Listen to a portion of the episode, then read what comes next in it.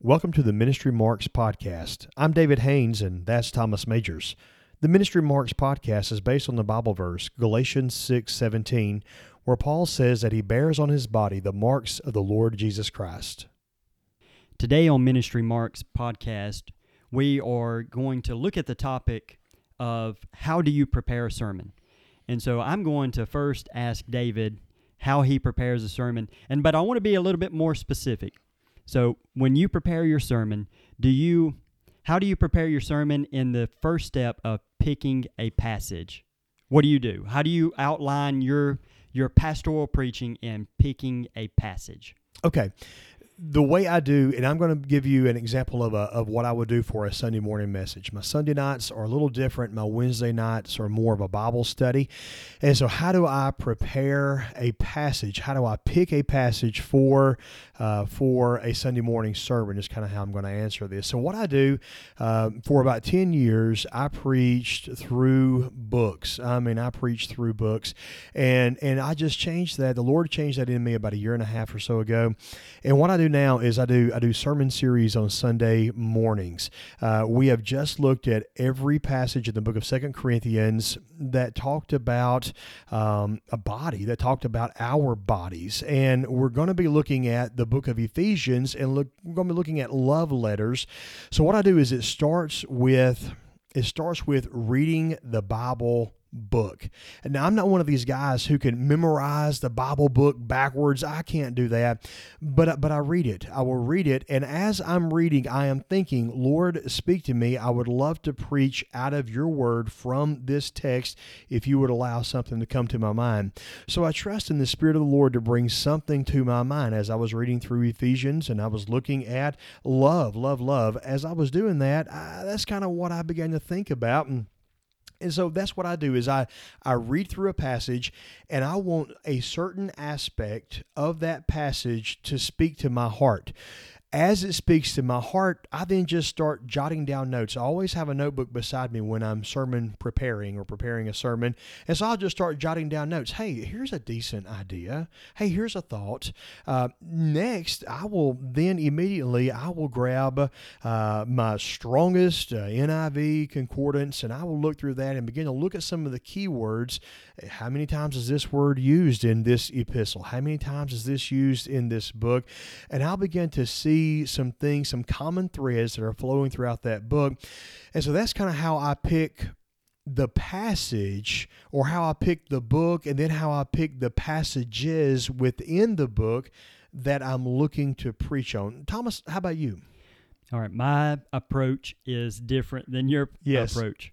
So I would describe myself as a consecutive, systematic, expository preacher. And so I pick books of the Bible, and I work through that book. Now, I spend a lot of time in my preparation as far as picking the book. But so on Sunday mornings, I've been preaching through the book of Luke here at Holly for a while. We don't talk about the date because I've been in it a while, okay? So that's not a sore subject because every sermon stands alone, but I've been in it for a while. But what I do is I just preach through a book, and I preach it not necessarily verse by verse. Mm-hmm. I'm not a verse by verse preacher. Mm-hmm. I'm a pericope by pericope preacher. And basically what I mean by pericope is a thought block. Mm-hmm. So I preach a thought block instead of a verse or necessarily a paragraph, because a thought block could be one paragraph or it could be multiple paragraphs according to the genre. Mm-hmm. So if you're in the epistles and Paul, usually a pericope is going to be a one paragraph. If you're in a narrative book like the Gospels or some of the Old Testament books, or maybe even the book of Acts, it could be multiple paragraphs in that pericope. So I just move systematically through a book, looking at it pericope by pericope. And I believe that the reason I do that is because my view of the inspiration of God's Word, the way the Holy Spirit has deemed that book to be written, I want to preach it in such a way as that as well. So I just move through it. So every Sunday, I'm not having to pick necessarily a topic. I'm just going to the next pericope. And I outline that out. So I have all of my sermons outlined right now until the end of September. Because I know when I start preaching through a book, I will pick my book, and then I will start going through it, and I'll read it and reread it, and then I outline the book, mm-hmm. and I start looking at those pericopes, and I start putting dates to it. I bring out a calendar, and I look at the dates where Christmas is going to be, Easter is going to be, Mother's Day and Father's Day, Sanctity of Human Life. I fill those in, and then I start going through, and I put out those passages where I've outlined it, yeah. so that I know what I'm going to be preaching, let's say, in September, the second Sunday in September. I could pull up the file that is on my computer and tell you what I was going to be preaching. So I'm not necessarily picking a passage mm-hmm. for that Sunday. I'm just moving consecutively and systematically mm-hmm. through a particular book. And I find that when I do that, that I preach on topics that I love. I get to preach some of the wonderful passages of Scripture. And then the next Sunday, I may preach one of those passages I don't love. Yeah, yeah. And so the next Sunday, I may preach on salvation one Sunday, and then the next Sunday, I may have to preach on adultery.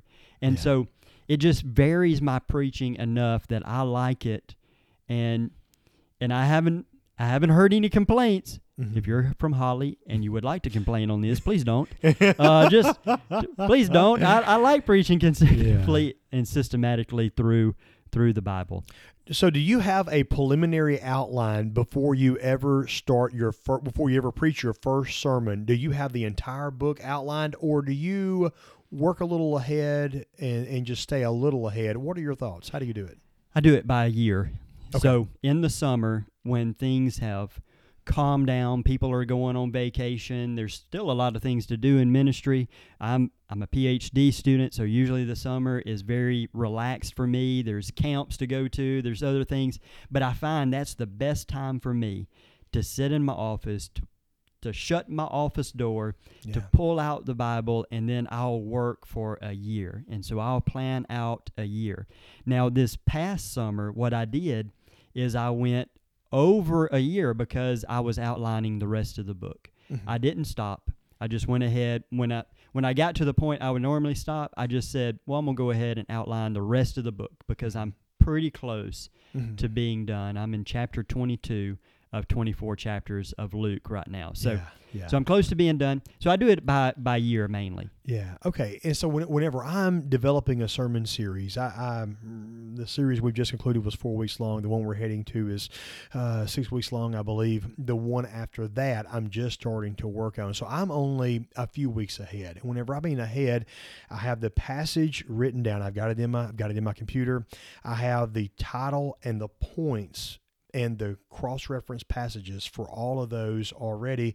So that's where I'm at. And so I think we've kind of worked through how we select a passage. And so now let's get to the actual writing of the outline. So Thomas, what do you start with? When you get the outline, now I know you start with a passage, but what's the next thing you do?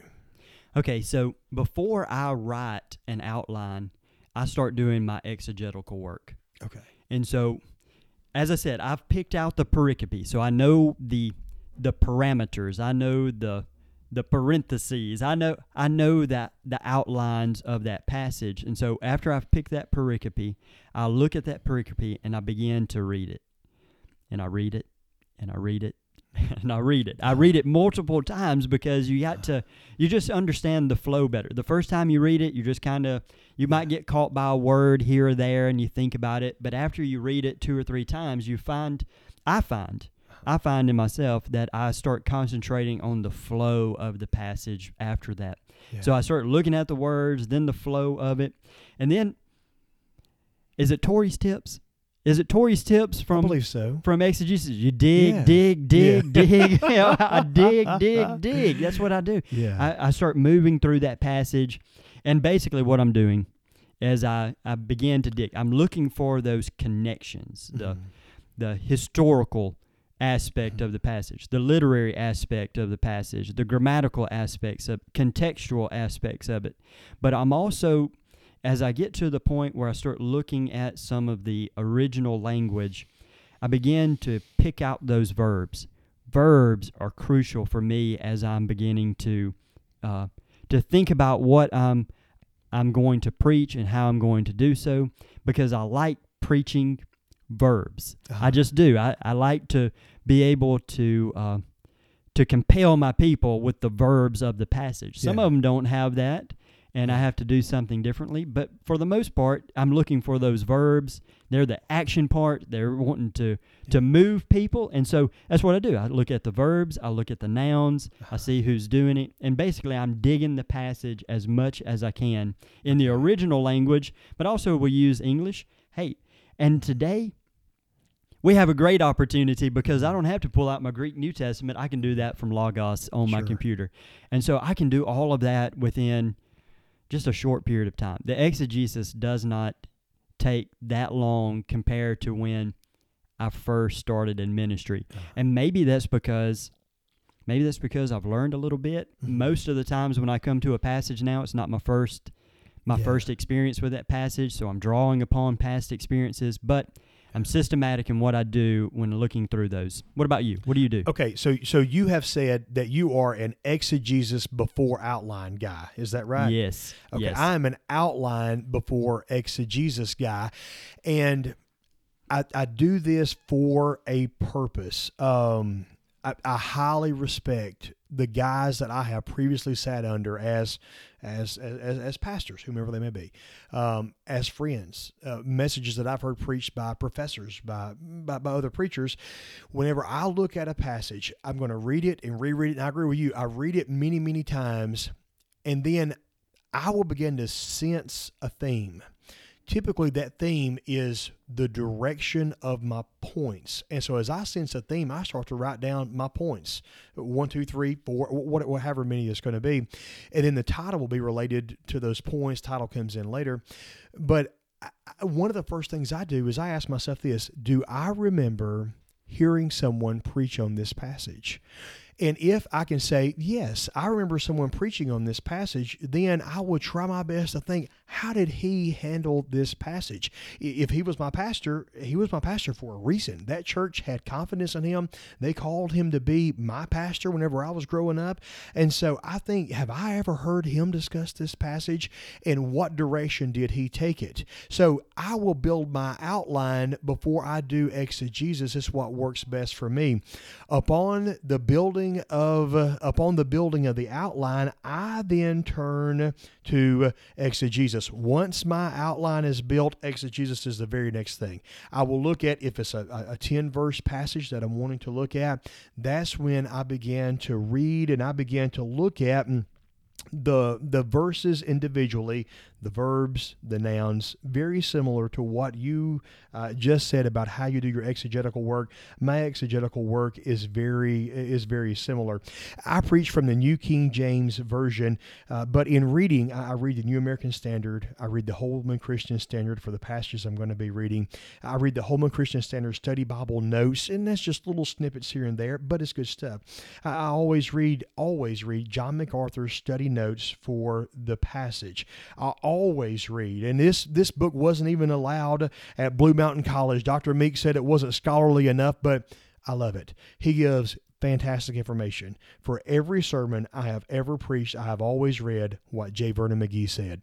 It's simple, but I love to read what he wrote, and then I typically read John Phillips. So those are the guys that I read. There are other people that come in. The passage may dictate that I look in other directions, but those four are going to be read by me absolutely every time. So that's kind of how I do my exegetical work. Okay, so we differ on that because I do the exegesis first, and then I look at the structure. There is a preacher who does that, what you do, and he does that as well. Kenny Digby has this 7 S's that he talks about, and the 7 S's of preparation for a sermon is scripture, subject, substance, structure, scheme, style, Spirit. And so basically what he says, you start with Scripture. Mm-hmm. Yeah. Amen to that, right? Start with Scripture, and then you pick out the subject of the passage, and then you move to the substance where you are looking through it. And Dr. Digby and I have talked about this, but I'm opposite.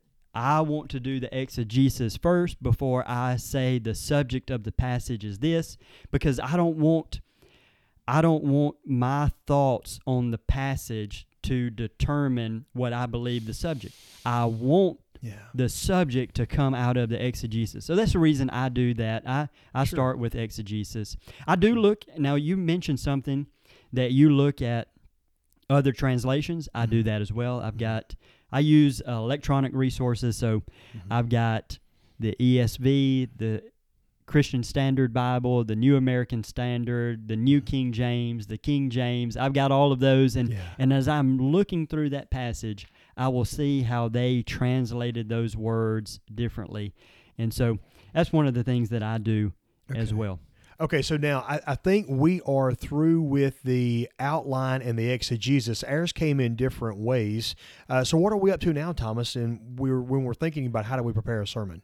Well, I haven't even finished my outline yet. Okay. And so I've just been doing the exegesis so far. But now, after I've done the exegesis, that is when I move to what I would call the foundational elements. Okay. The foundational, it is what begins to make the sermon. It is the foundation. As if you were building a house, you would start with a foundation.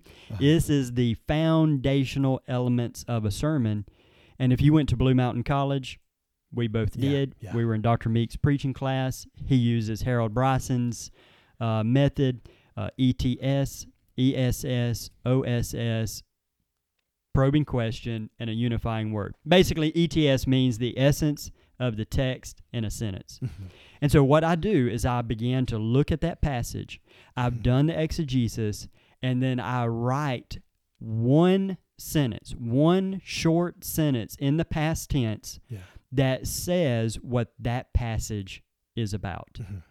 That basically tells me what the passage is about, and then I can move to the ESS, the essence of the sermon in a sentence. What is my sermon going to be about? Yeah.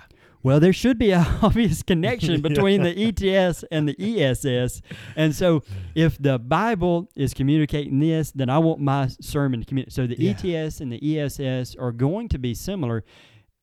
Not necessarily, they don't have to be similar in wording, but in subject they should be. Yeah. One is past tense, because the Bible has spoken, or God has spoken through His Word. And then the other is present tense. The ESS is written in a present tense because you want to communicate that to your people. And then you move to the objective. I write my objective in a way such as hearers will, and then I put whatever I want those people to do after that. And so if I want them to acknowledge God's character, then that's what I say. Hearers will acknowledge God's character of whatever it may be. Yeah. Hearers will respond by devoting time in prayer at the altar. Well, that's what I want them to do. I want them to respond by prayer. Yeah. And so that's my objective. If I want people to be saved, then hearers will respond in salvation. Yeah. So I'm writing out what my objective is going to be. And then I begin to I ask a probing question. What is this passage about? What is happening in the passage? Who is it? And that basically, as I answer that probing question, that basically becomes my outline for the sermon. Gotcha. So, and then as I write the outline, I write it in an application sense. And so if we're talking about the functional elements of a sermon, that is application, illustration, explanation. Yeah. If you're going to write, for me, now this is for me, if I'm going to write my points of the sermon, I'm always going to write them as an application point instead of an explanation. I want the people to understand what I am communicating at the beginning. So, point number one is do, hear the word. I'm going to write it in such a way that it's not explaining something, but it's compelling them to do something. That way, when I, at the beginning, they hear application, and at the end of that point, they hear application, then I move to the second one. Yeah. Application. Because, as I've said, I think preaching is about application. So that's the reason I write that that way. What about you? So then after your application, do you then work on your introduction, or do you build your points and the introduction comes last? How do you do that? So, I write out the foundational elements, ETS, and I write them down on paper. I used to not do that. That is your introduction? No. Okay.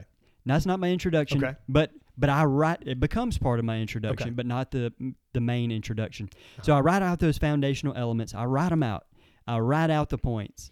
And then as I've done that, I know that point number one, I'm going to go through the functional elements. I'm going to explain the passage. Uh-huh.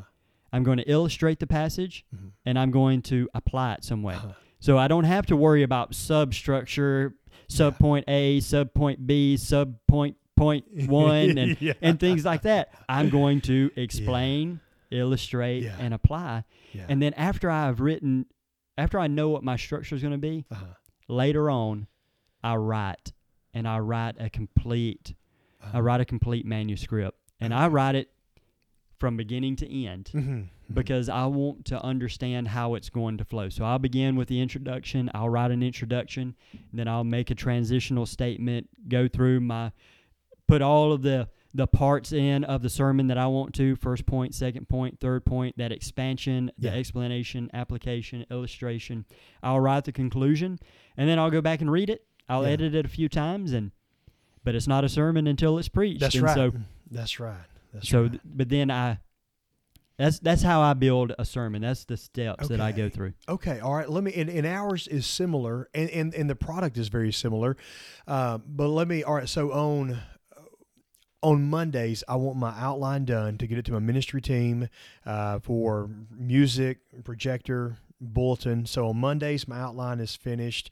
By Tuesday, I want to be really in the Word and really in that sermon. So I will begin to develop my introduction. And my introduction goes by, it's kind of an altered Adrian Rogers introduction. I do a Hey You Look Now. It's a 4-part introduction. Hey, opening illustration that goes along with the topic of the passage, the title of the sermon. Hey, you, this is how this passage applies to you. And I will say, have you ever been in this situation? And I want the person to look at the passage and say, wow, I was just there last week, and here Paul is there, and I want them to identify with the person in the passage. Look, I will always say, if you were here last week, you know that we covered, and I will give the sermon and the 3 points from the previous week's message. That usually takes about 15 seconds. It's just an overview, and what I want to do with that is I want someone to say, man, I hate I missed last week. I'm not going to miss next Sunday. So hey, you look at it now. I want to share 3 ideas with you about, and then I restate the title. So then I work through each point.